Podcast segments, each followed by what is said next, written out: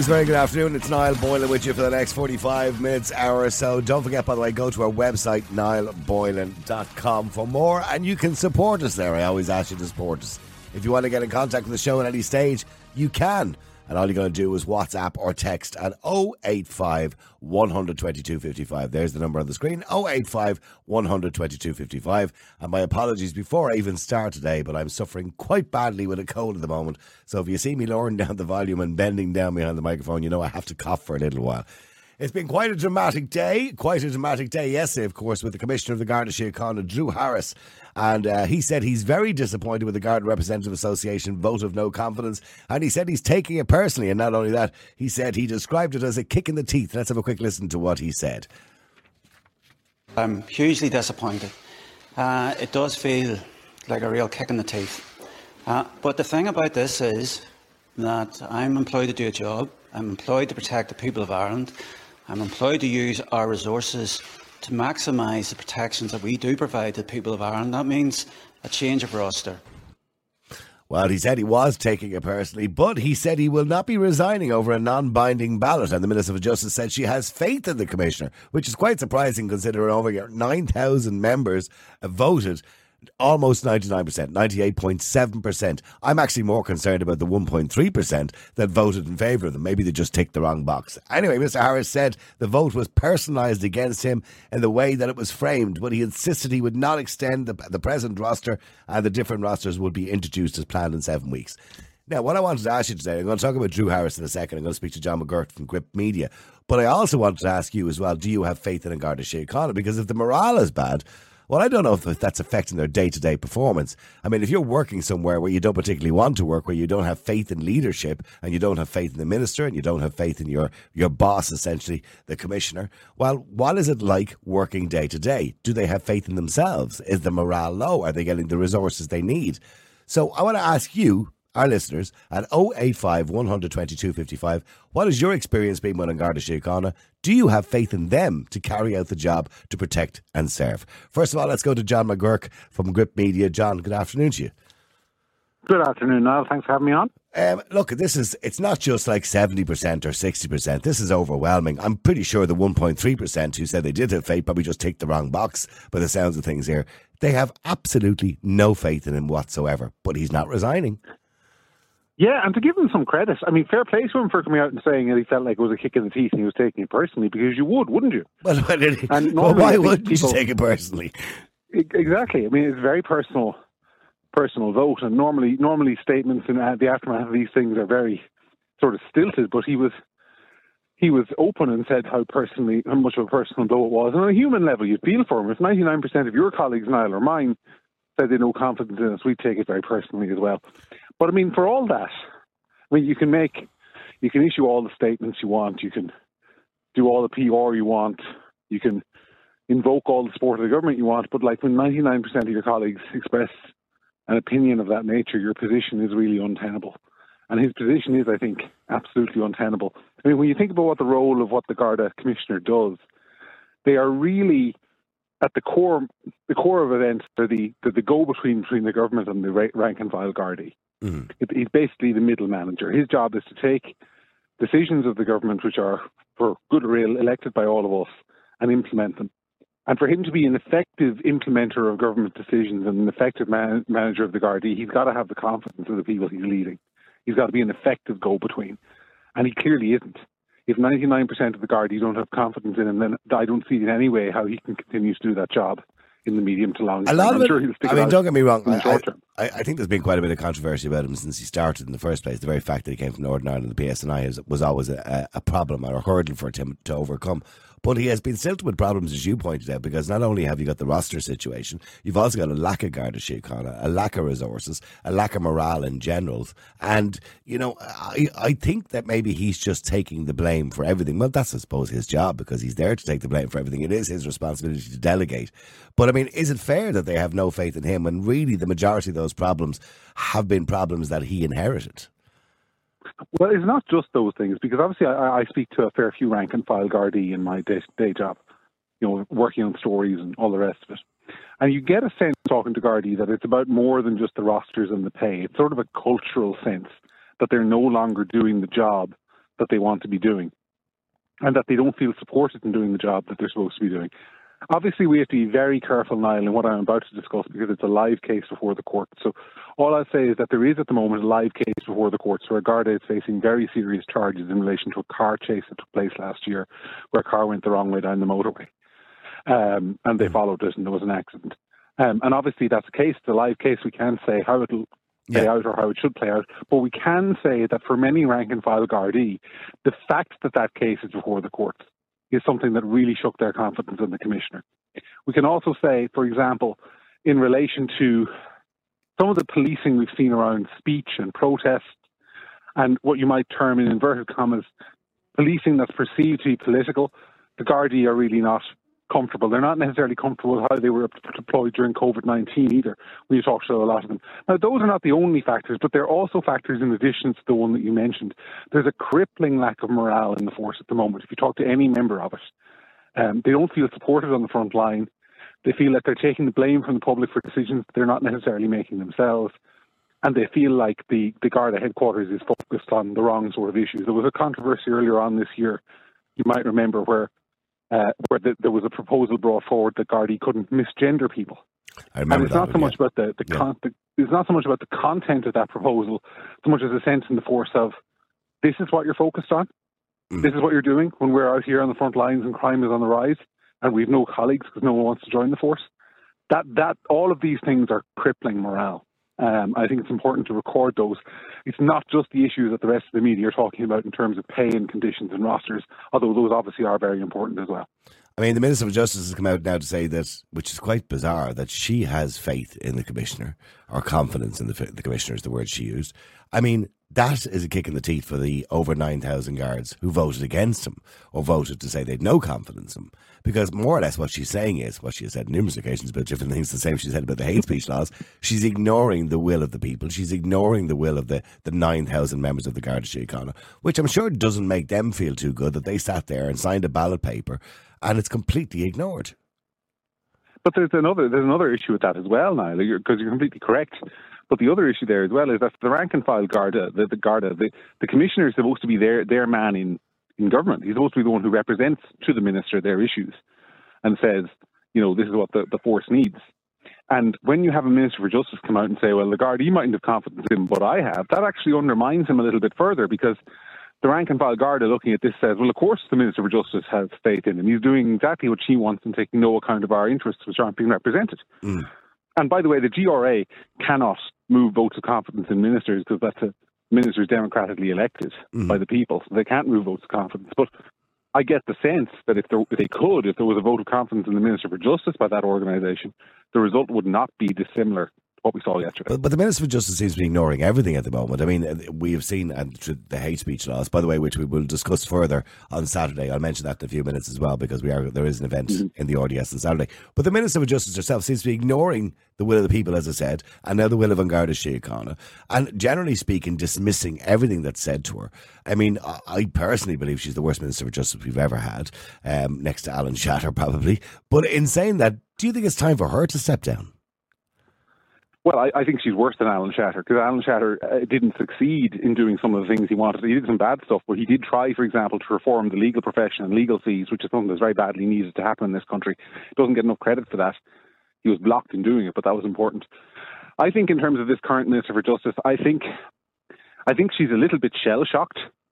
Um, I think there was a sense when she took the job as she took it in the aftermath of the abortion referendum and the gay marriage referendum, and the country was in the mood for more kind of happy clappy social change. And she never went into the job expecting to have to deal with serious issues like crime or drugs or, um, you know, things that actually matter to people mm. on the streets. And yeah. I think her entire focus has been on trying to get nice press releases out by introducing new laws around sex crimes that don't have any particular effect to look like a feminist, for example rather than being somebody who's actually prepared to grapple with the issues of crime. I think she saw it as a kind of job she could go into and put out press releases that various NGOs and Irish Times columnists would applaud about social progress and has, has no conception of how to deal or run a justice system. Um, and I think if you compare it to Alan Shatter, Alan Shatter, obviously, many things I would disagree with him on, but the man was an eminent lawyer of many years, went in there with experience and ideas of what he wanted to do. Some of them were bad ideas, but he, he had ideas. I don't think this minister has the first clue what she wants her legacy in justice to be. Okay. I, I mean, I, I genuinely think she ha- like she sees it as a stepping stone, or saw it as a stepping stone to the leadership of the party, rather than rather than a, than a job that was worth doing by itself. Finally, do you think she should go, and do you think the commissioner should go? Should they both go? Well, as I said at the beginning, I think the commissioner's position is untenable. I don't think you can stay in a job like that when 99% of your colleagues who you're supposed to be representing um, don't, don't want you there. Yeah, think that's like it's it's untenable. Even if he, I mean, he can stay, but he's not going to be effective um, Mm-hmm. if he if he if he retains that level of support. I mean, obviously, I'm a press council regulated journalist. I cannot express opinions and won't on whether the Minister for Justice should go, but I will say that her performance, I think, has been historically bad, and people can read into that what they think. Uh, obviously, just finally, her free speech legislation is not going down very well with many people. Um, there is an event this coming Saturday in the RDS. Tickets are still av- available, by the way, in Eventbrite. You will be speaking at it, John. Uh, I know Ben Scallan, journalist from Gript Media, will be there. Um, Michael Shellenberger, a very popular author and journalist from the United States, will be there. A man who was responsible, of course, for the Twitter files, or partly responsible for the Twitter files, and exposing the, the American government uh, for trying to silence social media. Um, there will be many others there as well. Um, Stella O'Malley. Some lad will, uh, called Niall Boylan as well, I think, is there? There'll be a chap called Niall Boylan there as well, I believe. Yes, he'll be taking the podium for a short while as well, and probably adjudicating the rest of you while you're all arguing with each other on the stage. But it guarantees to be a good event. We'll be taking Q and A's from the audience as well, and uh, that's all kicking off on Saturday uh, morning at twelve o'clock and finishes at about five o'clock in the afternoon. And you're all welcome to go along. And the tickets, as I say, are available on Event- Eventbrite. If you want to go to Gript Media, you'll get more information on where you can get those tickets if you're kind of stuck to try and find out where you can get them. Uh, John, listen, thank you very much indeed. Thanks, Niall. See you soon. Bye. I want to ask you, by the way, do you have faith? Now, I, I, we've, we've just heard that John said we, he's no faith, obviously, in the commissioner, and neither do the members. In relation to the minister, he's not going to say either way, but certainly he has questions over the job she's doing, the Minister for Justice, who says she does have faith in the commissioner. But I want to ask you about the rank and file, because if the minister has faith in or confidence in the commissioner, and nobody has faith in the, in the commissioner, complicated situation, I know, well, then the morale couldn't be good in An Garda Síochána, could it really, when they think their boss is not doing a good job and they're disappointed with the way they have to work. Uh, I want to ask you, do you have faith in An Garda Síochána? Let me go to Sarah first, so I can. I'll go to Edward after that. Sarah, hi, how are you? I'm grand, Niall. How are you? Good. Sarah, I mean, your general experience over the years, you know, if you've ever been stopped at a checkpoint, whatever, or, you know, you've been out somewhere, or you've had to call the guards, do you have faith in them? Do they do a good job? I I think they do, in fairness. Mm-hmm. You know, I think it's your approach and it's your tone. If you're going to be, I don't know, aggressive or whatever, your attitude towards them, they're going to give that back to you. Mhm. That's what my experience is. Um, I think they do an awful lot of good work out there that we don't see and it's not being promoted enough. Yeah, All we hear is the negativity all over the news.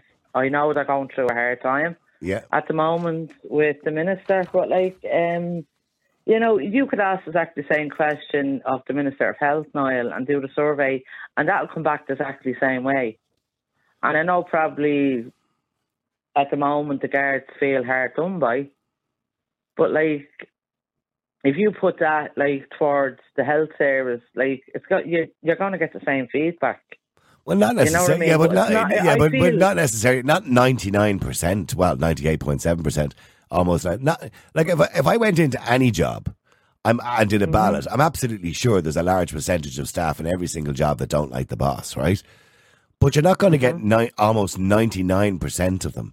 And the majority of them actually did vote. Over 9,000 members of An Garda Síochána voted in this. And almost 99% said they've no confidence in him.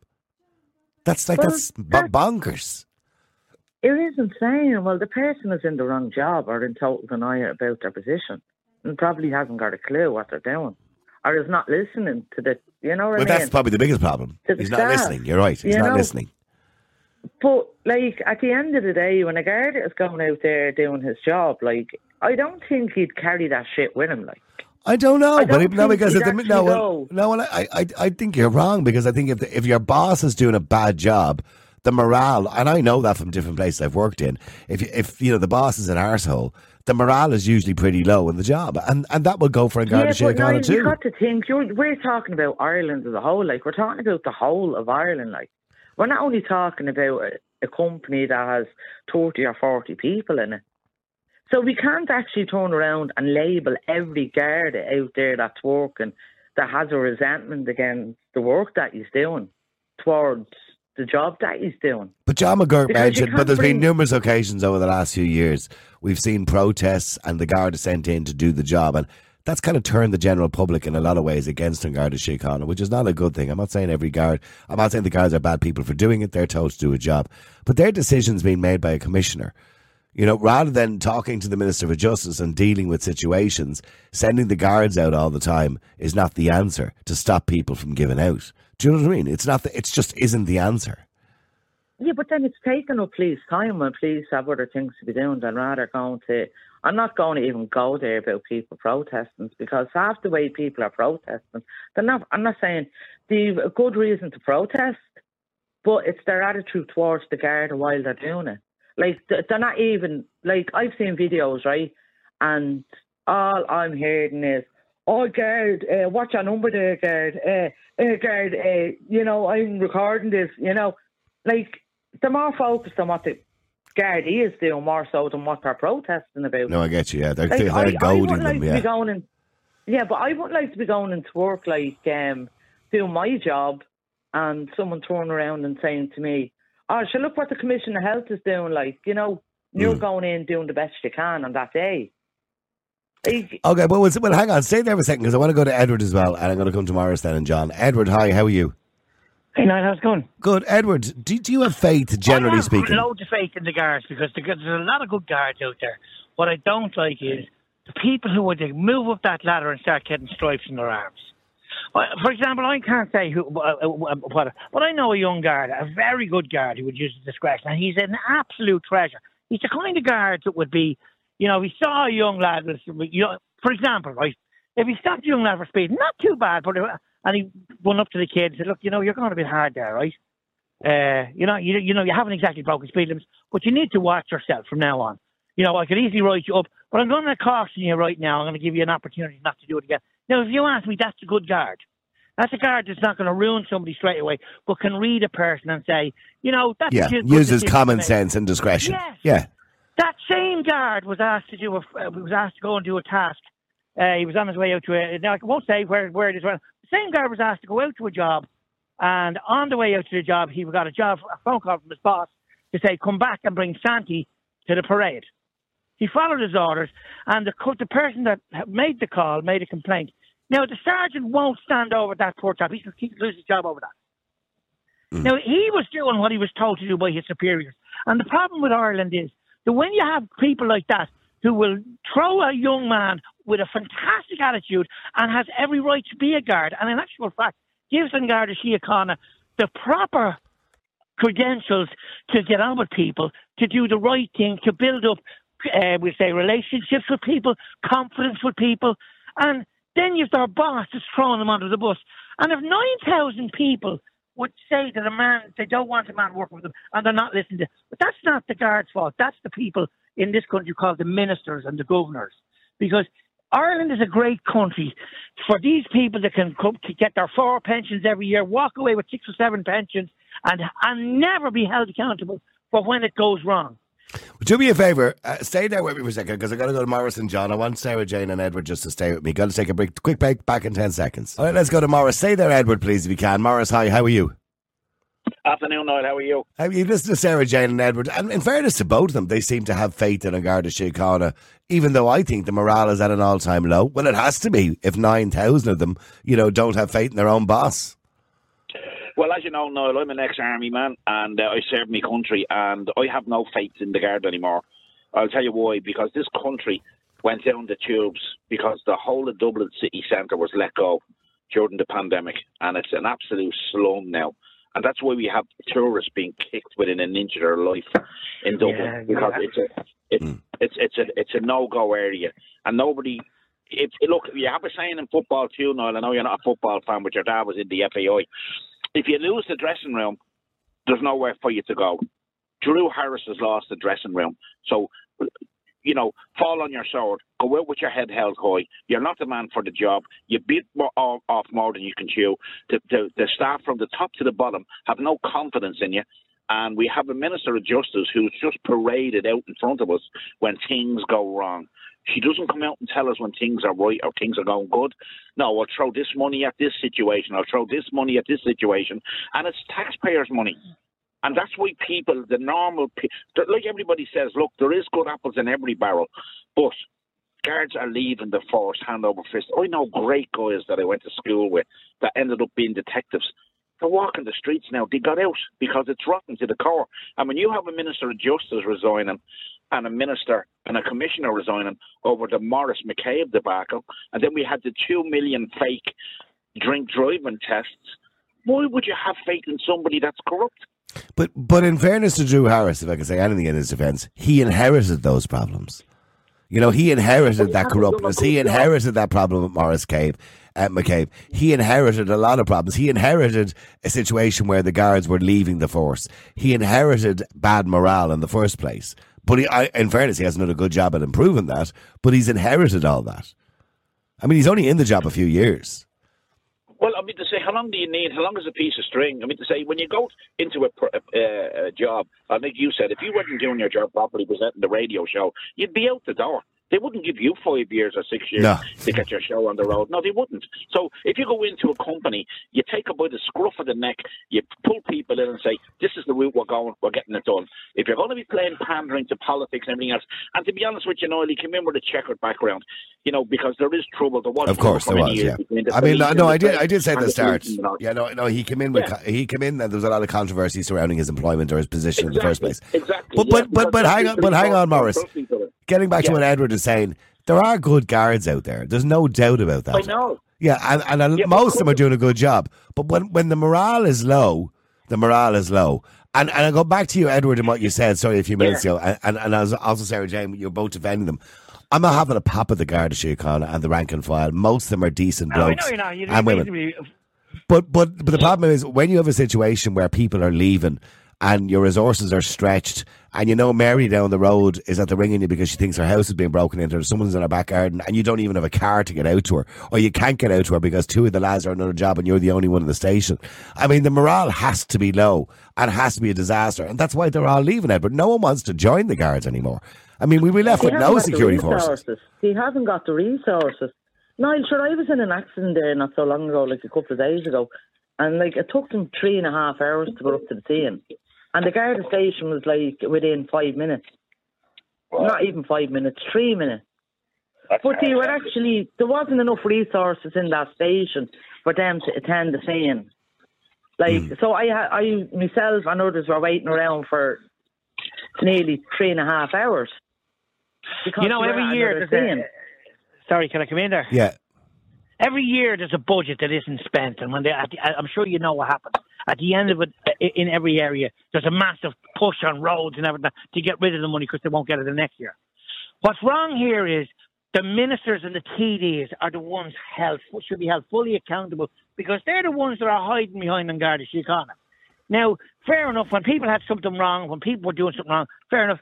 If if you can come to a person's house and destroy him, the the idea of the government in Ireland is we'll help you as long as you keep paying your way. But the more you earn, the more we'll take. But when you fall low or when you get down or when you lose your business, we are going to make sure you lose everything. And that's the mentality of the Irish government. We should be helping our people, i.e., we should be helping the guards. We should be helping everyone. And these people running around with cameras as you're dead, oh, God, that shouldn't be allowed. It should stop because exactly. you're creating. I totally agree. You're creating a, a, a, a disrespect for a guard. I, I, I do, but hang on, I don't know. Hang on, I agree with both you, right, Sarah Jane and Edward, about the lads that take pictures of them and go, "Oh, I have you all live on YouTube and all that kind of crap," right? And the majority of those people who are doing that are couriers, right? But there are yeah. individuals out there that if it wasn't for them taking a video of something a guard done, we would have never known about it. So because the guards are not perfect or infallible either. No, I, but, yeah, but yeah, but you, no, no, not you're saying right. that, no, but, but the majority, what I'm trying to say is the majority of that is being overridden on social media. And it's given a bad concept to everybody else that, that every guard out there is like that. Yeah, but they have. Yeah, but yeah, but, they, but hold on, Sarah Jane. They have to be answerable as well. You can't just have a, you know, having them do whatever they want. Niall, there was a lady going ah. down the, M- the M50 and she was nearly dying. and only for one female guard got out of the car and actually helped her and saved her life. You didn't see that going around on social media. No, you're right. That's know what I right. mean? You're dead right. No, no, I, no, I know, I understand. It's a bad old rap. But you know what? Unless you change stuff in the government level, Ireland is the only country that can they get rewarded for failure, and that's wrong. Start sacking ministers and TDs. Get, we are they work for us, but we when we speak up or we go to their home, they'll pass a law to stop us from going and protesting outside the house. That has to stop. There's a reason why people are angry, and there's also a reason why people want to protest outside your house. Ministers, if you're listening, because you're not doing your job. The people are being ripped asunder in this country. The guards are being torn asunder. There's no money for nothing. But yet you lads can retire with all the pensions and you can sit there and take all the money you want while the working class struggles. That has to change. Niall. That's all I can say on that. No, Oh, so, yeah, sorry, go ahead, yeah. Yeah, no, no, I was just thinking to Morris. myself, I agree, I agree exactly with that man, what he said. But it's up to the people to take the country back. We're sitting back and criticising them, but they do it year after year after year. They, they saddle up to your door, I'll get you this, I'll get you that, I promise you this, I'll build more Yeah. houses than yeah, the, the, the king of Egypt, I'll, I'll build houses like pyramids. They promise you the sun's starting the moon, and then they get out of politics and they go away and they're laughing at you for the rest of your life. And I'm told Yeah, now, so if we were coming to up to sack what? them if they weren't doing their 60 job, bill. and, and, we might have them. Yeah. Okay, Well, wait, wait, no, need to okay, be wait, definitely now. okay, They're telling me oh, I might So have we to need work to till change it. 70. Okay. Politicians can resign at 60. okay. You know? So, so you all agree the commissioner should go? That's the first thing. That's Yeah. the first step. Well, we Yeah, need I to think it change. would We be- need. Well, I mean, because if the commissioner doesn't go, it's a kick. It's a kick in the teeth for the nine thousand guards who said they've no faith in them. And But then why don't I'm people- gonna Well, tell I you hang on one at a, one at a time. Sarah Jane, sorry, go ahead. one Anyone- thing, Niall. I just want to tell you one thing, Niall. If the if the guards have lost commissioner and their leader, in, in the commissioner, their leader, that that speaks volumes. But then when your Minister of Justice turned around and says, I don't care what you as 9,000 people think, I think he's great, she needs to think, consider her situation as well. I, I couldn't agree with you more. Um, stay there if you can, uh, Sarah Jane and Edward. Um, let me just go to John. John, hi, how are you? Hello, Neil. How are things? Good. Uh, John, I don't, I don't know whether you've ever had experience with a Garda Síochána, even being stopped at a checkpoint. Do you, do you think they do a good job in general? Well, uh, let me let me just answer a few points made here. Uh, the first thing, uh, uh, Gardaí are not, are people are not, good people are not joining the guards at the moment because I know one or two, um, and the salary, starting salary is so mediocre and takes about ten years. 29,000 is the starting salary, isn't it? 29. Sorry? Yeah, and it takes about 10 years to reach a level that you might even be able to afford to, or uh, the bank might give you a loan to buy a miserable dog box of a one bedroom apartment in any part of the country. And promotional prospects are almost zilch. There's the few sergeant posts are as, as thin as, as rare as hen's teeth. So they have very little uh, prospects and they're not joining for that reason and the financial. Now, there's another thing here. The question you have today is about faith in An Garda Síochána and Commissioner. Well, that question should be do you have faith in the entire justice system and, the, and particularly in the handling of, for example, under 18 out of control juveniles who are causing most Most of the problems, yeah. controversy nowadays in, in Dublin. Now, Minister for Justice Helen McEntee was joined by uh, Paschal Donohoe, and they had a big press release. Yeah, they had a bit of a walk around in Dublin. Yeah, I saw that, yeah. yeah, and they have launched a North Dublin inner city local community safety plan. Sounds wonderful. Uh, It's on government.ie if you want to see the whole amazing story. It acknowledges the local community knows best how to improve safety in their areas and will work with the HSE, TUSLA, education providers, business groups, on Garda Síochána, public and community representatives, blah, blah, blah, and draw up plans to identify what actions are needed. And, and here's a funny bit a new breed of state sponsored vigilantes are going to be recruited from, from the troubled localities. Right. These people Teams of, from the Department of Justice will organise the recruiting of these proposed community safety wardens to work in the most the worst parts of Dublin, Wolfe Tone Square, Collins Street. The What, so what? These are like these are like civilian police, I suppose. We don't That, that, well, that's not going to work out. That's never going to work out. on detail. I mean, their brief would be to patrol the mean city streets of Dublin and maybe to rat on the hooligans and thugs. Yeah, that's not going to work uh, out. they witness assaulting tourists and shoppers weekly. And maybe they're living from these, they're living in the same areas and next door to the, the, the same hooligans. So good luck with Helen re- recruiting these community safety wardens uh, if they're going to be uh, vigilantes ratting on their neighbours. Now, I mean, look, can I say something there, John? With all the money that they're spending on, you know, obviously updating their website, putting these proposals together, probably having focus groups in relation to that, co- local community meetings, talking to local representatives, talking to the people, the minister going out for photographs. The money that cost, they could have just gave the guards a rise. Uh, yeah, well, it's, that's another story entirely. But I mean, will these community? This is is, is is is mad stuff. Community safety wardens. Where are they going to get them? Who's going to volunteer? Will they have a, a uniform, an armband to indicate their status? Even will they have powers of arrest? Will they carry a taser gun? The Gardaí actually warned Helen McEntee that they won't tolerate a cheap competing and rival security apparatus in the state. So this mad scheme is probably unlikely to amount to anything. No, it's just a it's doomed before it even starts. You're right, it is doomed before it even starts. But, okay, firstly, two questions for you. Do you think the minister should resign and do you think the commissioner should resign? Yeah. uh, Oh God! Look, where do you start and where do you end? Look, the press. Wait, I tell you, this press release. I've been reading it this morning. It's so funny. It continues. This is their plan to revolutionise uh, security and, and policing in Dublin. Now, the press release says the HSE, TUSLA, Department of Justice, and An Garda Síochána will extend outreach, drug outreach programs to the under 18s in particular. Now, hold on there. Lovely, lovely. That sounds great. Now, A, HSE, the HSE is bust and looking for 4 billion euros just to maintain current services.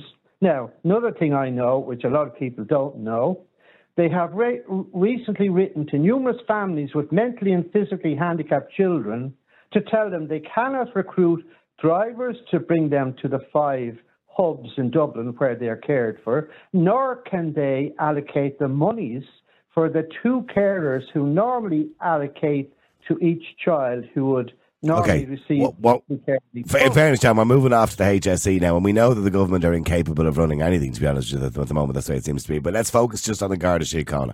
Do you think what's happened over the last two days, particularly in relation to this vote against the commissioner, do you think that affects the morale of the guards themselves?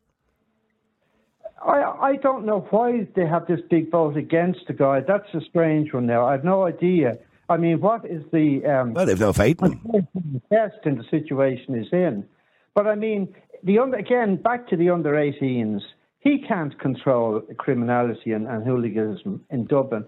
Um, Tusla can't control it. They're the most useless and inefficient quango in the whole range of states. I wouldn't trust them to walk me dog, but yeah, go on. And and besides, they have indicated they need hundreds more staff to even maintain current services. Only half of the Garda recruits who were selected for training actually turned up this year. Uh, many did not even bother to notify the department they were not coming. Uh, so it, it's and you know. No, it, it certainly look it certainly looks like John. They're going to have a tough time of it. I know you've outlined an awful lot there, John. Fair play to you. Uh, let me just go to Billy as well. Billy, hi. How are you? Niall, how are you keeping? Good, uh, Billy. Look, it's what a day yesterday. I mean, I'm sure from a personal point of view, the chief commissioner didn't feel uh, very wanted yesterday. I mean, that was it was a very personal question the GRA asked, and you know to see that 98.7 percent of your colleagues or the people that work for you don't want you there is not good. I'm sure it doesn't make you feel good. But so is it time for him, firstly, to go, and is it time for the minister to go, even though she's just turned around and defied the guards by saying she has confidence in him. Commissioner shouldn't go.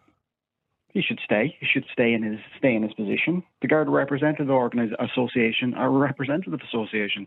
They have no political power whatsoever. No, I know this is not legally binding. Of course not. the guards, uh, the guards aren't a democracy. Number one, the guards are a uh, an arm of the state, a uniformed arm of the state that operates under legislation on the state, similar to the army, to, to the way that the army and the defence forces do. That- You don't- no, you no, you know, well, hang on a second. You don't You're- get you're- to you don't get to vote who your boss is. No, look, I understand that. This is not like government where you can vote somebody out in a vote of no confidence. But in saying that, the GRA did ask the question, and then of over 9,000 guards, nearly all of them voted, obviously. Um, they overwhelmingly, almost 99%, said they don't, they don't have any faith in the guy.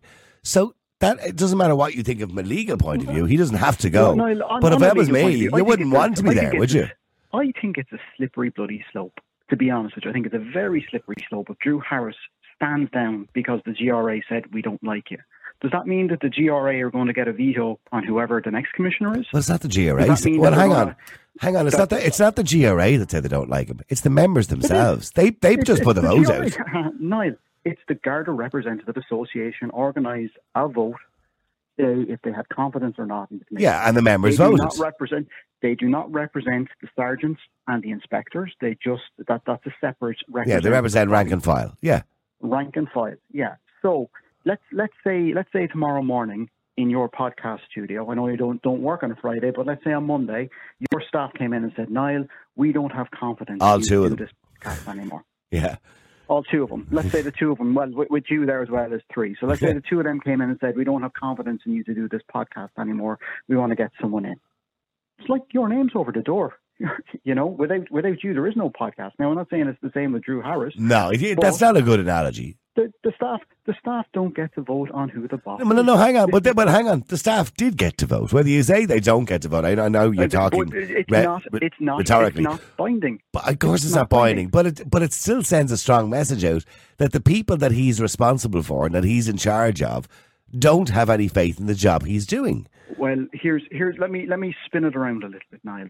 These are the same, not all of them, but some of the membership would have been there when Nóirín O'Sullivan and Martin Callinan were there. When the whistleblower stuff came out, Yeah. did they have a vote of no confidence in, in the commissioner at that stage? I, I mean, I accept that the commissioner has inherited a lot of those problems, by the way, Oh, as well. You, you know, we're, we're talking about recruitment and retention. Templemore was shut down for three years between 2011 and 2014 during the financial crisis. Drew Harris, he and he's, he's there actually. I, I was. You said he was there. He wasn't there that long. He's there nearly five years at this stage now. So Mhm. look, he's he's had he's had his legs under the desk a substantial amount of time at this stage. Let's be honest. Um, he's been there for for the, what happened in the Regency and the policing that happened in trying to take down the Kinahan. You know, he's he's he's had a good run of things. There is a lot of popular or popular things that have happened under the man. So let's Okay. you know Okay, but uh, okay. The question I'm asking quite simply, then, Billy, do you think that's a f- do you think this is whole debacle is affecting the morale of Garda Síochána? The lack of recruitment, the problem with the rosters that they keep constantly giving out about, the pay is not great, and they just don't seem to be able to encourage Well, anyone to so- join it. so, So, let's let's let's take it bit by bit. The pay is terrible. You can't get people to join, and as your last co- contributor said, there people who are being offered the the role in the guards are not showing up for training. That's an issue because it's it's a paying condition issue. The pensions that were watered down after the financial crisis were never brought back. And one of the big things about being a guard was you were able to go in your late fifties, early sixties on a full pension. Yeah, two thirds your wages probably. Yeah, service. yeah. Exactly. And you know what? If, if you look at, at equivalent at forces around the world, like take the, the New York Police Department, you know, being a guard or being a police officer is a dangerous role. You are providing a, Okay. service to the public and public safety. You should be remunerated in your retirement, and you shouldn't have to be, you know. Do you think the morale is bad, Billy? Do you think the morale is The bad? morale is, the morale is in the toilet. Well, well, then, well, that's not good, is it? To have a police service or a protection service, state protection service, when the morale is down the toilet. It's but Niall, the, the morale is in the toilet in the defence forces, in the ambulance service. The morale is in the toilet in a lot of services.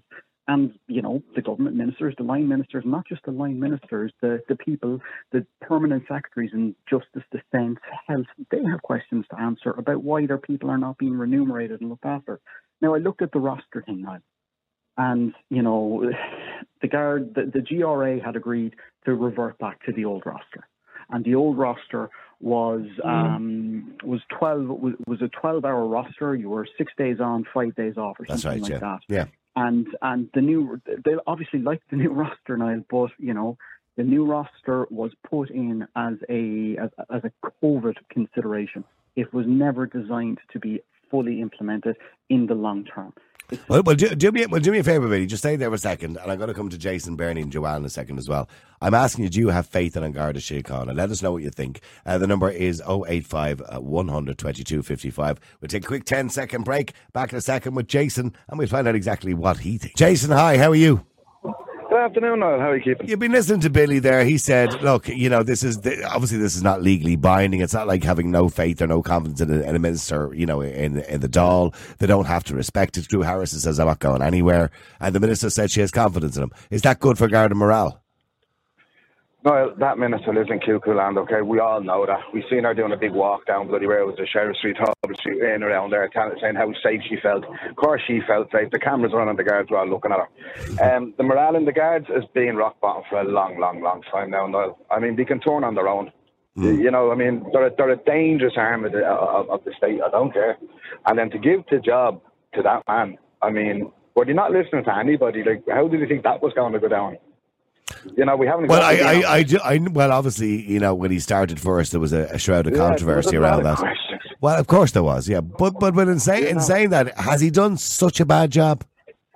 Well, 99% of the people that he represents says yes. But Niall, Well, he, well, going he, he doesn't represent them. They work below him. Yeah, of course. Yeah. No, would you know what I mean? Like he, Yeah. he's our he's our representative. Like they're, they're they're they're his members. He's our representative. He's our boss. He's the one we look up to when things go wrong. Yeah. So I mean, if they don't have it, it's us that's going to suffer. Right? They can't strike. They can't withdraw their labour. They can't refuse to carry out his orders. But what they can do is they can make it damn sure that the people around them can suffer, and it's us that's going to suffer. I mean, they're not they're not servants of the people anymore, Niall. They proved that through the water protests and then through COVID. They turned on the people of Ireland on on, on the, the, the Well, on when, head when you when you say they turned on the people of Ireland, they were doing a job they were told to do. They ah, they can only do that. who, who, who, famously says we were only fo- following orders. Well, I know, I understand. I, I, I, I, well, yeah, that's in the bigger thing scheme of things. But I, I know there has been Garda forces or police forces within Europe. Um, there was at one stage there, I think it was in Italy, where the police took their hats off and joined the protesters, um, which Yeah. was quite famous. So you can do it, Niall. If it's an unjust law, you can do it. But the killer is, Niall, in this country, right? The people who look after us and who we want to look after us and our and our elderly parents and our youngers, right? We've the, we've the guards, we've the army, the nurses, the doctors, the fire service. All of them people, we will not pay them what they're worth. We will whinge and moan about giving them an extra few quid just so they can live. And yet the people that will bankrupt this country with a suit and tie on them, we will give them millions of bonuses. These big companies that are draining us completely of everything with, with impunity, we will give them whatever they want. But yet the people who we want to look after us and who we entrust our kids to, our elderly people, and us when we're in trouble, we won't give them a penny. No wonder nobody wants to join public service anymore. Who would want to work for a public that will spit in your face? I mean, just look at the guarded thing that's on uh, Virgin at the moment. Look at the way they're spoken to. Just look at the way they're spoken to out there. Would you want your child out there being But yeah, but they're, yeah, but they're not spoken to that by like that by everybody. There are gou- there's a gougers all over the country that get you know that will do things like that. Still, no, nobody has respect for them anymore. Nobody But there's has. always going to be a section of society who don't have respect for the guards. The same way as in every in other countries, there- there's a section of society that don't have respect for policing forces because they're gougers. in this country. No, let's get, but it's not just gougers. I'm not a gouger, and I'm losing respect. I come from a family of law-abiding citizens, and even Yeah, but now, you, yeah, but you wouldn't walk up and spit in a guard's face, Jason. No, I wouldn't do that. But uh, I mean, our, our thing is now uh, they're, they're the revenue collectors now. That's what they're known as. And when we've seen them turn against their own in Strokestown and let that poor man be beaten in his own garden, and then you know he's frog marched and arrested, and you've seen what happened there in that case. I don't know if you can talk about it. Mm. Them men were sentenced to ridiculous things, all because that person wanted I- I to send think- out a message. I, I, I think the Garda Síochána need to be very, very careful in relation to how they deal with evictions. If that, if indeed evictions are have to happen or whatever it is, they have to be very careful how they deal with it because their job on the day is to keep the peace. That is their only job. Their no, job is not to enforce a court order uh, from a landlord to a, a tenant. You know? know, I just I think people have I think people have just turned on them because lately it just seems to be they're just out there doing what the government tell them and it's all about money and revenue and even these these um, traffic things they seem to do blitzes when there's a spike in accidents oh there's a blitz and you won't be able to drive down a motorway without seeing one but the next 11 months style you won't see one anywhere Well, stay there for a second, Jason. Let me go to Joanna. Joanna, hi, how are you? Good morning. Good morning. Joanna, do you have Morning. faith in Garda Síochána? Um, Well, I tell you, I, I have absolutely no faith in our justice system when we have a, a man called Enoch Burke in Mountjoy jail the same week that a fella had 40,000 of the worst pornographic images of babies and children walked free. So I have absolutely no That faith doesn't. Seem, I know that doesn't say that doesn't seem to make sense at all, does it? No. It does make sense to me and never will. And I think people want to wake up to it. But Mm. anyway, I went to a recent um, rally, you know, about the library in Cork Yeah. only a couple of weeks ago, and um, it was a lovely young guard came over talking to me. I, at first, I thought he was investigating me, you know, because he was wanting to know my name and where I was from and stuff. But no, he was just genuinely being friendly. We sat in the wall chatting, and he said, I said to him, "Look, I don't want to be here today, you know." I said they're not going to bring this gender thing into school to my grandchildren. That's why I'm here. Yeah. I said for my grandchildren, and he said, "Look, I have four children myself." He said, "I I absolutely see your point." So he wanted to say more. It was quite obvious. They rese- some of them resent being sent out there to police things that they know are wrong. Yeah, no, I know. You know, you And, and that goes with every issue. And during COVID, that was probably more dominant. But that goes with every issue. That I'm sure there are guards that would like to be on the other side of that protest, but that's not their Yeah, job on the he day. They're- said he had four young kids himself. yeah, but their And job on the day is just to keep the peace. Yeah, but now why is anyone surprised that Helen McEntee um, decides to ignore a democratic vote? Should the recent Red C poll where 75% of the country said, you know, we need to close our borders, should they totally ignore that too? That's, Hmm. that's, that's their, their mantra is just ignore everything and carry on. And things get worse and worse. So you kind of, so you're kind of feeling as a citizen, you're not even being listened to anymore. Well, of course, we're not being listened to. Everything's being rammed down our throats. You know, we can't go to a rally about um, pornography in schools and we're called racist and transforms and everything else. And the guards have to police these things. And they're 99%, I'd say, would want to be on the other side. Mm. But it's their job and they're told what they have to do and they don't like it. And he made it clear, clear to me, that young guard, that he didn't like doing what he had to do. You know? And I'm So sure, I'm sure there are many guards, you know, who have a personal view, but they obviously have to be professional enough not to let that get in the way or, or cloud their judgment when it comes to standing in between you, for example, and a protester on the other side of the argument. And their job is just there to be there to keep the peace. Well, I mean, to be fair now, um, the, the only side that they had to uh, restrain was the left because we were there, um, you know, there was actually Rosary said, and they were calling us Nazi scum and everything else. And the guards, I'd say, were shocked. They know who the troublemakers are. And there was. Oh, there's, there- without a shadow, they, they, they keep going on about the right all the time. There's massive troublemakers on the left, and we'll see that on Saturday, by the way. There's a protest in Dublin. Uh, Let Women Speak. Posie Parker is going to be there, but I've already seen some of the crazy people on the left organising uh, another protest, um, a counter protest, which is guaranteed to want to cause trouble. You know what I mean? But I, I, I don't know whether they just can't let people speak anymore. Yeah. Sorry, no. Yeah, well, sorry, well, yeah, sorry, Jason, go ahead. Um, just something you said there about the guards having to be impartial all this. We already know they're not, Noel. I mean, for certain protests and certain things, they are on board. But uh, it seems to be if it's going against the government's way of thinking, we're not allowed. We can go back to the BLM marches. We can go back to all this the pride stuff. You, know, I mean, we'd ne- they'd never put a flag up. If, if just I don't, I just pick another. You know, uh, say another. Say the water protest. Say half the country was on that. The guards would never put a flag up over the guard station or paint one of the guard cars. You know, we support the we support the The water- the, the water protest. protesters. Yeah, but you know what I mean. But it's like it's like there's a certain agenda or there's a certain thing narrative, and that's the way we're going. We're all on board in that. And if you're not on board in that, you're against the state. And Okay, okay, well, hold on a second, because I need to go to Bernie. Bernie, hi, how are you? I'm fine, Niall. How are you? Now, I know, Bernie, your, your dad was a guard, wasn't he? Yeah, I have uh, a good, a good family genetics of guards in my family. You know, uncles and cousins, etc. And they've worked all over the world and in Ireland. And I really feel their job is, is it's a no-winner. Anyone in the public service today, they all want to get out. It's horrible, and I I don't like the man personally, Drew Harris. I just don't think he's listening to his staff. He's not listening to the public.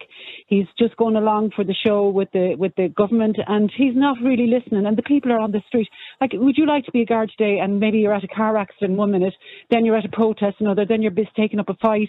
Like their job is impossible. It's it's But that, yeah, but, yeah, but that's always been their job, Bernie. That was your dad's job. That's but- always been their job. Why take the job But if you, know don't want I to do that? Like, like my dad was on the border, he was shot at, you know, he was he he was in riots, he was at everything.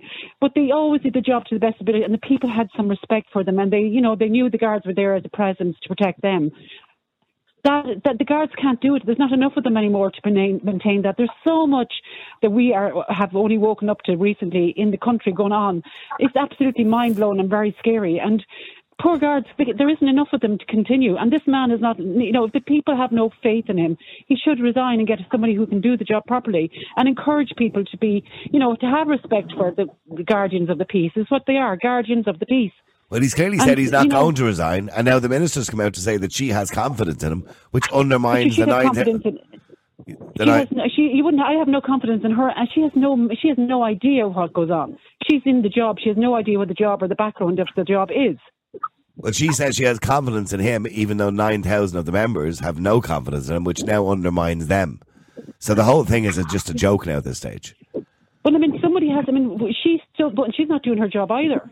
Clearly not. I mean, I have no faith in the people who are actually man- managing our services at the moment. I personally believe she's the worst justice minister we've ever had. She spends her whole day virtue signalling, and that's all I can see her doing on a regular basis. That's Yeah. just a personal view of it. I mean, She's, absolutely. she's like, I mean, never on I- the job anyway. No, Minister she- from she's on maternity, maternity, they should have called her. yeah, but I, well, I know. I mean, her, uh, her obviously her hate speech laws are not very popular. If she was doing the job properly, that'd be fine. I'd have no, you know, like we all do our best on any day. But I mean, there's, I mean, you see what the guards have to go through on a daily basis. One you know, they're not sitting in an office waiting for the call. They're on the roads most of the time, attending all sorts of violent, horrible things that they, you know, things that we wouldn't even be aware of. Like, and then going through maybe a suicide, then a shooting, then a road accident, all within a 12-hour shift. And like, it's really hard to be, you know, to listen to, to see them. I mean, I, But the I- problem is, is we're giving them a lot of work to do by bringing in laws that we're not happy about. For example, and there's, look, uh, Saturday there's going to be a protest in town, um, and there's no need for that protest to be going on the way it's going on because we shouldn't we shouldn't be in these situations. The same when it comes to immigration. If they listen to the people and listen to the Red C poll, we wouldn't have these problems. There wouldn't be a need to be sending guards out to police the people again. So what I'm saying is, there's loads of reasons why the guards shouldn't be doing some of the jobs they're doing at the moment, but the commissioner and the minister of justice are not listening. And so they're, if they're not listening and there's 9,000 people are saying otherwise, it's time for the, the, the people to get and say, right, well, we're down in tools, we're out. You mind the country then.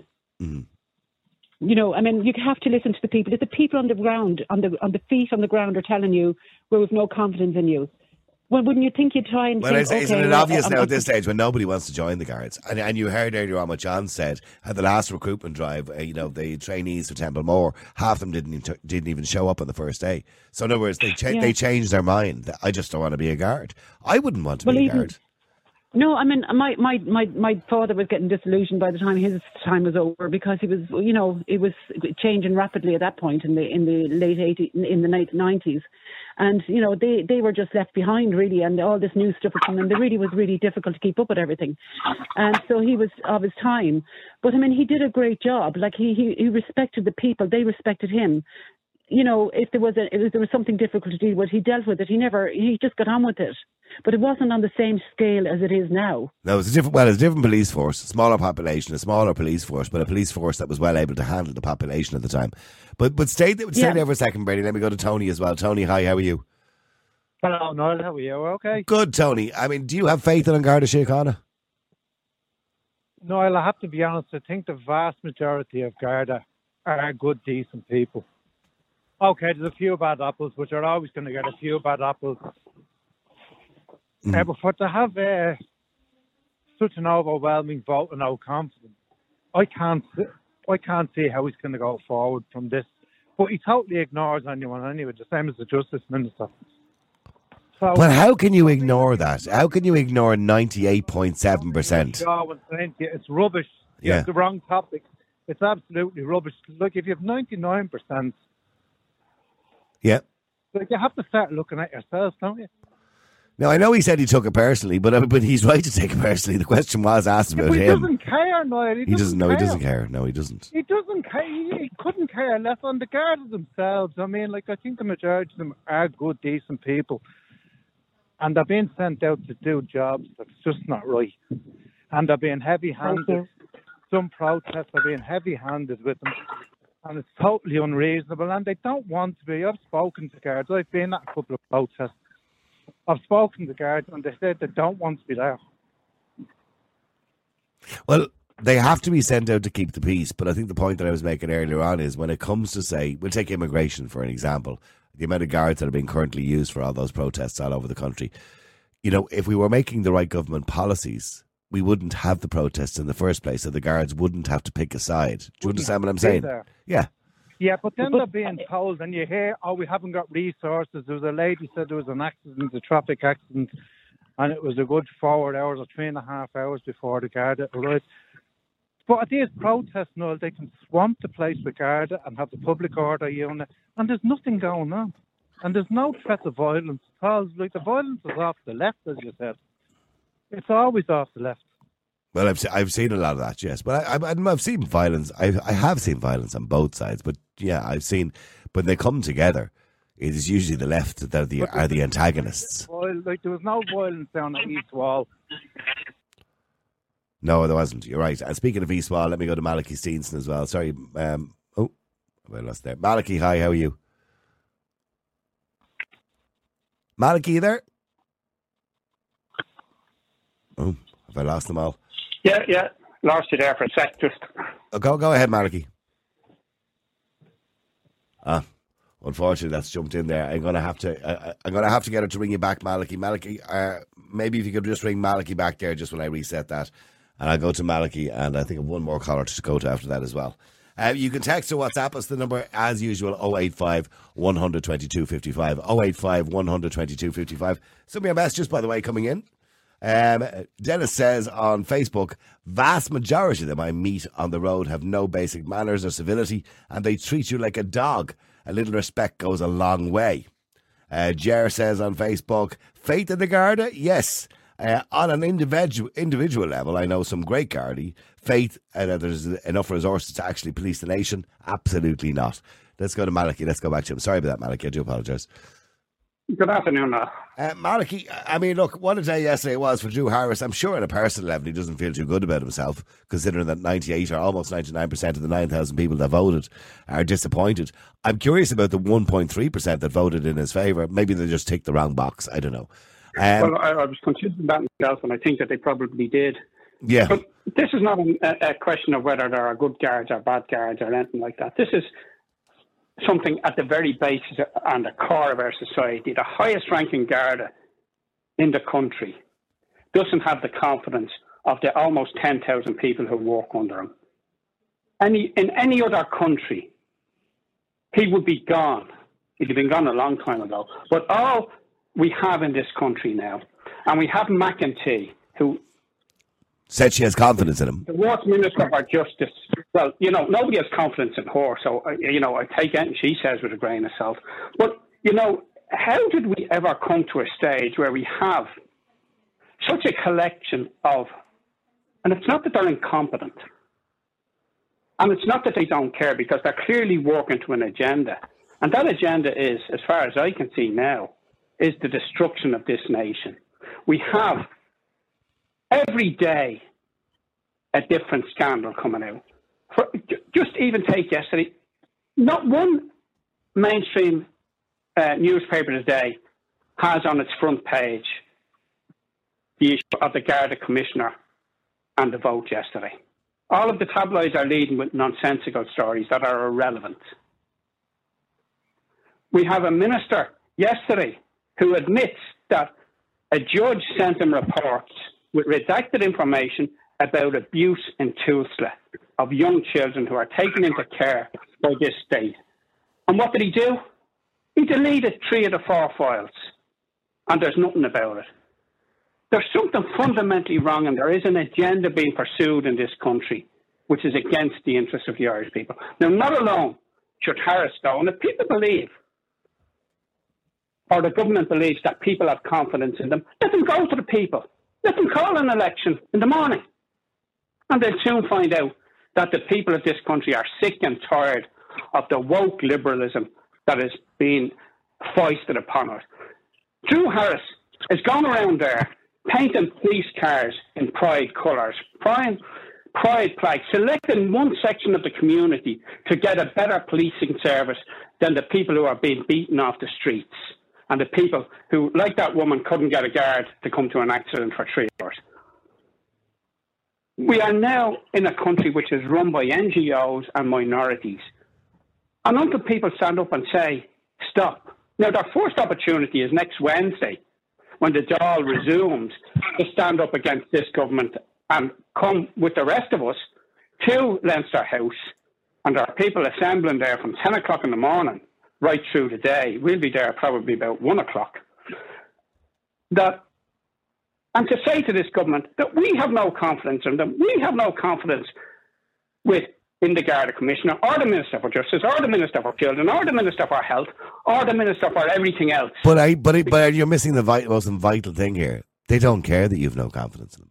We have clearly seen that with ministers on numerous occasions. We see clearly seen that in relation to say immigration with the Red C poll suggesting that Irish people in general believe we let too many people in. They don't care. They ignore it. We've clearly seen Minister McEntee ignore the fact that in the public submissions that over 76% of people didn't agree with the legislation. She's ignored it.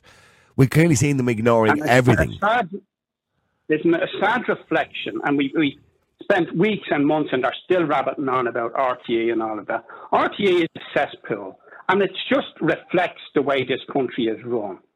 It's run for to, to push an agenda against the wishes of the majority of the people. And there are very few journalists. Only, I mean, you can pick out the journalists who will actually ask questions. People like Ben Scallan, who you know asks a simple question of a minister, and you know he can't get an answer. Like, what is a woman? No, she, well, she could give an answer if she wanted to, but she's not going to because if she does that, then, then she knows the NGOs won't be happy. Well, you know, it's time that we defund all of these NGOs. And, and one of your okay. callers was on there talking about the, the, these new wardens and things. This is not a new thing. All of th- those wardens. That, that's a load of shite. Well, I'll tell you who they are because nobody has even addressed this. A number of years ago, they, they put an extra rate onto businesses in the inner city. It was a bid rate, it was called. You had no choice in it, right? And they had what were called street ambassadors. There were fellows who went around in high vis uh, vests and, you know, took graffiti off walls and directed tourists where to go and all uh, those kind of things. Now, a good enough service, but should be there anyway. That's all that these community wardens are. They, they, these people have no um, no judicial powers. No, of course. Legal, they've no powers whatsoever. Right now, when they say they consulted with the community, what they actually mean is we talked to all the NGOs. They launched that um, program last week in Ballybough, 100 yards from my office. I've lived in this area all my life, as have all my family. I'm probably one of the best known spokespeople for this area, far ahead of uh, uh, many of the politicians. And I've been banging on about crime and criminality for 30, 40 years at this stage. I said it when um, the previous report was done by your man who was head of the, the union, Mulvey, that Ollie will come out and say, this was during the feud, give them money, don't give them money. And that's exactly what he did. And I, I okay. think on your own program, I said exactly who he would speak to. So these are not consultations. No, no, no, no. I understand that, but just just very quickly, getting back to the other question in relation to Garda Síochána. Now, we have a, obviously a lack of recruitment. Nobody's turning up to actually start in the Garda Síochána because they don't want to be there anymore. The, the wages are too low. Um, they're, they're going out to events that probably a lot of them don't want to be there because they probably even agree with some of the protesters because we've got a badly run country and they shouldn't be at these events in the first place because these events shouldn't be happening because if we had the right legislation in place or the right government policy there wouldn't be events like people walking up and down East Wall etc etc so you know do you have faith in the actual force themselves I don't think the force has faith in itself. And I think there's a huge. We, we are on the breakdown of civil civil order in this country. Who in their right mind would want to be a cop in this country? Look at the poor guard who, trying to save people's lives, chases a car. I can't. You can't talk about that, Malachy, at the moment. It's actually in the courts, so let's not talk about that particular. But I know the issue you're talking about. Well, let's not talk about that particular one. But if they but but but that particular incident, yes, was a bit of a turning point because the guards are saying, I'm out doing my job, and look what happens. Yeah, yeah. And you know, any time a guard puts himself at risk, and many of them do regularly, and nothing happens. You know, and they're penalised for that. Then, and look at last week, they go to raid a house because a young fella put a water pistol up on a, on a WhatsApp group. And again, in the Educate Together. So there's clearly an ideology, as everybody knows, been running them schools, which is to, to feminise all of the youngsters. You know, a youngster puts up what is clearly a water pistol, and they get a raid, and then his father apologises. You know, Right. nonsense. I, I didn't. I didn't see that story. It was quite interesting.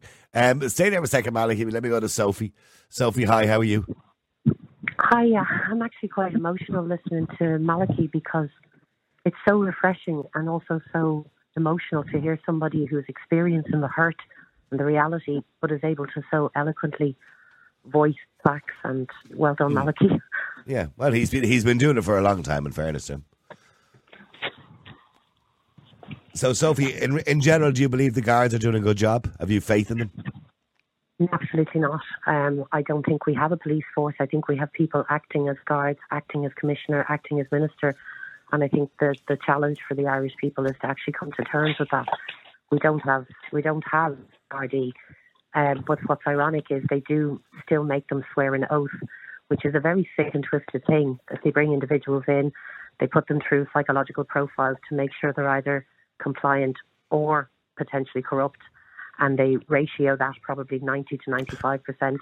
And then the structure and the training ensures that they can only go to their sergeant, he can go to his KIG, so they don't even understand how they can use contract law to go directly and and call upon Drew Harris. But I think it's unfortunate they waited until they were unhappy with their roster to actually do a vote of no confidence and didn't do it while they were being asked to break their oath and destroy the country over the last three years and their own future and their children's future. When you when you say they were asked to break their oath, give me examples of what you're talking about. I can give you a very clear example. A year and a half ago, I was in bed and my daughter was in bed.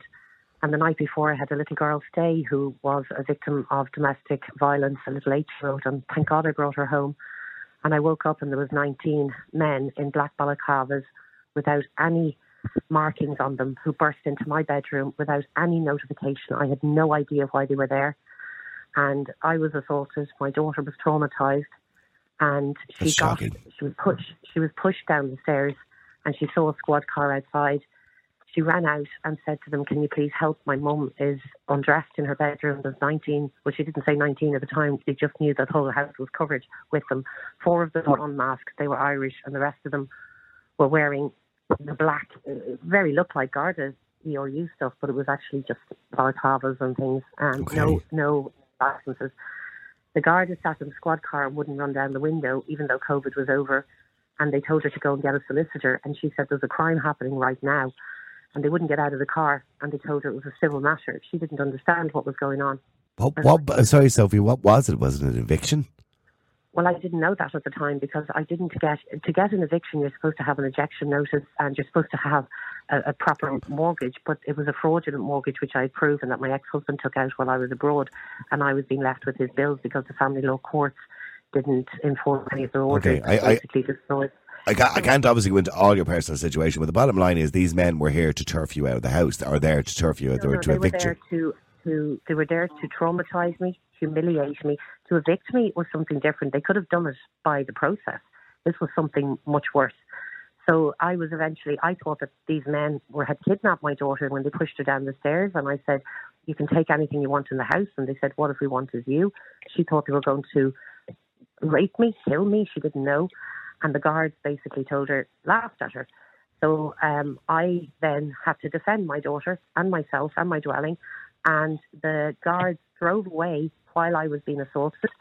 And then when I defended myself or tried to, as much as you can against 19 men, um, I then an entire unit of a of armed guards happened to be available, came in, and I was arrested, and I've been on bail ever since.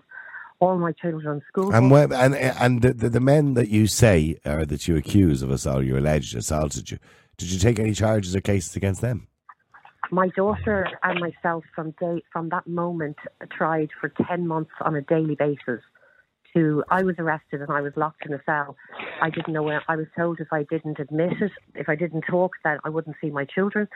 And That's I, a shocking story. Sophie, I, I, unfortunately, I don't have the time to go into the whole story today, but that's a shocking, shocking story. And again, of course, obviously, I'm only hearing your side of the story. I don't know the rest of it. I don't know the ins and outs of the story. But from what you're telling us, it seems to be a shocking story. But I, I unfortunately, no, I can't get into the whole story today because I don't have the time. But in relation to the guard in general, clearly you didn't like the two guards in the ERU that were there, the armed guards that were there at the time. But generally speaking, you know, the guard of force that we have in this country, you don't have faith in them, no? No, no. It's just you see what they have done is they brought in a personality profiling test to ensure they have the right people for this time. But they do that in a lot of occupations. I mean, Yeah. psychological testing is part of a lot of occupations where you have responsibility. It's quite It normal. And what are they tuned? What are they tuned to? They're tuned to have the people that we have in place that are too frightened, or you know, have a certain personality that can be manipulated. I mean, they danced the Jerusalema on the Late Late Show while people were locked down. No, but I always thought that was a bit daft, to be honest with you. Yes, but so do the nurses and the doctors and all the rest of them as well, and every other organisation. But I thought that was a bit daft that, they're, that they were spending their time doing, while the rest of us were miserable. Uh, but but uh, Sophie, I'm sorry, I'm cutting everybody a little bit short because I am coming towards the end, and I have to go to James as well. James, hi, how are you? Oh, sorry, James, go ahead. Yeah, afternoon. Energy. That's pretty shocking about that poor lady there. Absolutely, I would love to hear more of the story. Unfortunately, I don't have time today, but maybe I get Sophie back again to talk about it. But it is a shocking story, indeed. Absolutely. Um, the thing, I, the thing, Niall, is um, I want to raise, and I don't think anybody else has really touched on it. Is what do they do now? Like they've turned out and said, right, we've no faith We've no in the faith in him. commissioner. Yeah, well, he- but he's not going. And the minister said she has confidence in him, so she's not going to turf him out either. So what do they do? I, I don't know. I don't know if there's a legal basis now for forcing him out. Uh, I don't think there is because obviously There the. G, well, no, well the GRA uh, ballot is not legally binding. It's not like when you have no faith in the minister or something like that that they have to go. There, there's no legal. You there's no, no legal process involved in this. So it's, if he wants to stay, he can stay. But that really undermines the whole Garda Síochána now if he's if he's insisting on staying. But he he will stay, Niall. Like the guy's incompetent, the minister's incompetent, but he will stay. And then, but then he what will simply happen now is now he'll now put it up to the guards. He'll say, right, lads, you don't have any faith in me. Okay, what are you going to do about it? Like what? What? Like the thing about this is the fact. Everybody, like everybody has gone over that. They've said that they- they've no confidence in him. What do they do? Do they start ringing in sick? Like if, if they really, really, really believed in their goals of not having thing, instead of having like a blue flu and ring up and say, "Oh, I'm not feeling well today. I won't be coming in," and having that coordinated, if they actually had any balls, which most guards don't, they'd actually ring up and say, "I'm not coming in today." And why aren't you coming in today? Because I've no faith in you, Sergeant. No faith in the inspector. No faith in the super, chief super, assistant commissioner, and the commissioner. That's why I'm not coming in. And then what you need to do is they need to coordinate that. None of them need to come in, and then maybe then the government and the minister will say, "Well, anyway, Niall, this minister is a lame duck at this stage." because No, and no the very fact that she has said that she has confidence in a man that 99% of his employees, inverted commas, don't have confidence in, uh, shows that she now is willing to undermine every single member of An Garda Síochána. I mean, that's bizarre. She knows. Like, come the next general election, Niall, the one, one or two things will happen with Helen McEntee. She either won't run again, she'll go off her little family and say, I'm sorry, I've got two young babies and I can't do politics anymore. Thanks very much, and go off. Because the constituency she's in in Meath East is a safe seat for Fine Uh, well, she'll get a nice pension. She'll go off with a nice pension. And she will get she will get her ministerial pension, and off she go. She won't care. It's like what's happening with Roderick O'Gorman and everything that's going on. As Malachy touched on that, the hound thing is going on. He's going to disappear now in a year's time. Go back to his job in the UCD. But isn't it amazing and astonishing the damage these individuals have done in this such a short space of time, political time? A- And you're Yeah. right. uh, There are individuals within government at the moment making very serious decisions who will probably not get elected in the next election and will go off with a nice government pension. Malachy, I'm sure you're thinking the same thing. And one of your previous callers mentioned Stephen Donnelly, Mr. Donnelly, who was constantly on your show before he became a minister. That's right. And now, now he can't get hold of him, and he doesn't exist here anymore. I always thought that was the funniest thing. That was just the start of COVID. He was constantly on giving out about Simon Harris and the decisions he was making. Yeah, and, Yeah, and I had him on the air numerous times. And as soon as he became minister, he wouldn't answer the phone to us anymore. Yeah, and the simple, but the simple fact is this: now, what the Gardaí need to do now is they need, any, as I said in, in the WhatsApp, you need to put up or shut up. And all this is about Niall is they were they had the rosters. This is all the, the new rosters that they were using before COVID or after COVID, during during and after COVID. And they now want to revert back thing to the old roster. You also had an announcement. Well, the old, well, the new roster was never meant to be permanent in the first place, anyway. Yes. You also have now, Niall, as well, they're talking about the new body cams, right? And I thought to myself, this is great. You know, if you have an issue down with a guard, everything is recorded. It turns out now that the, it's now at the guard's discretion whether they want to turn her on or not. Or you get stopped by a guard. You get stopped by a guard who's having a shitty day and decides, you know what, I'm going to take it out on you because that has happened. Every single person in this country has, has had a situation where they've been stopped by a guard Yeah, for they whatever should reason. have- That guard is having a bad day. Yeah. He's ta- he or she is taking it out on you. And if you turn around and say to that guard, can you put on your body cam, please, because I want this recorded, that guard will simply say, well, actually, I don't have to. Well, well, you, well, you shouldn't even have to ask. It should be just a matter of course that as soon as they get out of the car, the body cam should be put on. Sorry, Malachy. Well, well, well hang on. I- I'm just short of time. Malachy, just just fine because I have to wrap this up. I'm sorry to Tony and everybody else. Sorry, go ahead, Malachy. Yeah, just uh, there was saying about how, uh, McEntee and all that. I mean, what other country in the world do you allow somebody who takes a job for a max of five years as a senior minister who's allowed to go off on maternity leave twice during that, solely so that she can increase her pension when she leaves? It's incredible what, what we put up Well, with. uh, well, as a woman, she she's quite entitled to get pregnant. Now, uh, to be honest with you, I do have a, a position on that in relation to a minister. If you're only in power for five years and you're running for an election, I think you should delay having a family. Because you've, you've made a decision to represent the general public. So being missing for a large portion of that is unacceptable as far as I'm concerned. what they the, the bit that all of these politicians seem to miss out on is public service. They're there to serve us, to represent us, not to represent themselves and their own agendas. You know, we're living in a totally dysfunctional world. I mean, if you watched this world as it's unfolding now on TV 20 years ago, you would think it was science fiction. And there's, you know, and it'll keep going on until people stand up and say enough is enough. And we are moving now to a very dangerous place. We have today the ECB. I don't know if they put up the interest rates or not, but it looks like they're going to. So, and they tell us, for instance, it's just a small, a huge thing in people's lives. Interest rates are being put up in order, they say, to, to decrease inflation, but yet individuals' pe- inflation is increasing every month because the cost of living is going up. Absolutely. And- And, and, and on top of that, more seriously, we're at the verge of a war because you've got two warmongers, as far as I can say. Well, three, say realistically. You've got Putin, Zelensky, and Biden, uh, who are basically three warmongers who are desperate to destroy this world. Well, well, let's do as as we said the other day on your program. If we reinforce our neutrality and we say, as a state, that we're neutral and that we will facilitate peace talks, because at the end of the day, there will be talks, and this thing in, in, in Eastern Europe will be resolved. Unfortunately, it looks like it's not going to be resolved until Donald Trump is re-elected next November.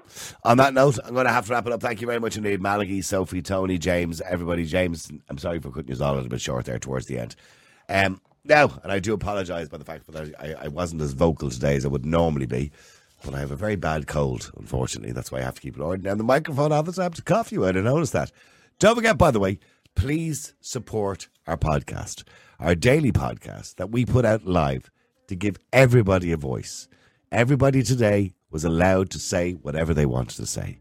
I didn't interrupt them, I didn't stop them. I may have disagreed with them by times, but they're all allowed to have a say. And that's why this platform is so important. This is not like mainstream media. I don't have any rules of the Broadcasting Authority or the Broadcasting Regulator that I have to have a certain amount of people on that will say a certain thing, you know, to balance it out and all that kind of carry on. There's none of that kind of carry on. It's quite simple. You come on, it's your platform. To provide you with this platform, we have to provide everything around me here. The technology, we have to provide everything. And we do it for free. We're, we're, I'm not getting paid at the moment for doing this. And neither are the two people I work with. They're not getting paid either. We're making very little money. Few people have subscribed, but certainly not enough to even pay the bills. The electricity, the lights, the studio lights there, which cost a lot of money to have on all the time. All of the work that we have to do. So all I'm asking you is please try and help us out to continue doing this. We don't have advertising as you can see. The only time you might hear an ad is if you play it on Spotify. Spotify put ads up on it as well. So you might hear ads. That's why we have those little breaks in the middle of the show to give Spotify somewhere to put one of those ads if that's what they feel they need to do. Um, that's the only time you'll hear advertising. If you go to the website, niallboylan.com, you can watch all the videos of all the shows. All you got to do is register on the website. It's a fiver a month to register. It's the price of a pint of beer. That's all we're asking you for. Don't forget, we will never charge you for listening to or watching the show live every single day. It's free. And the reason we do that is we want you to interact. So please support us and help us to support you to give you a voice. Go to niallboylan.com.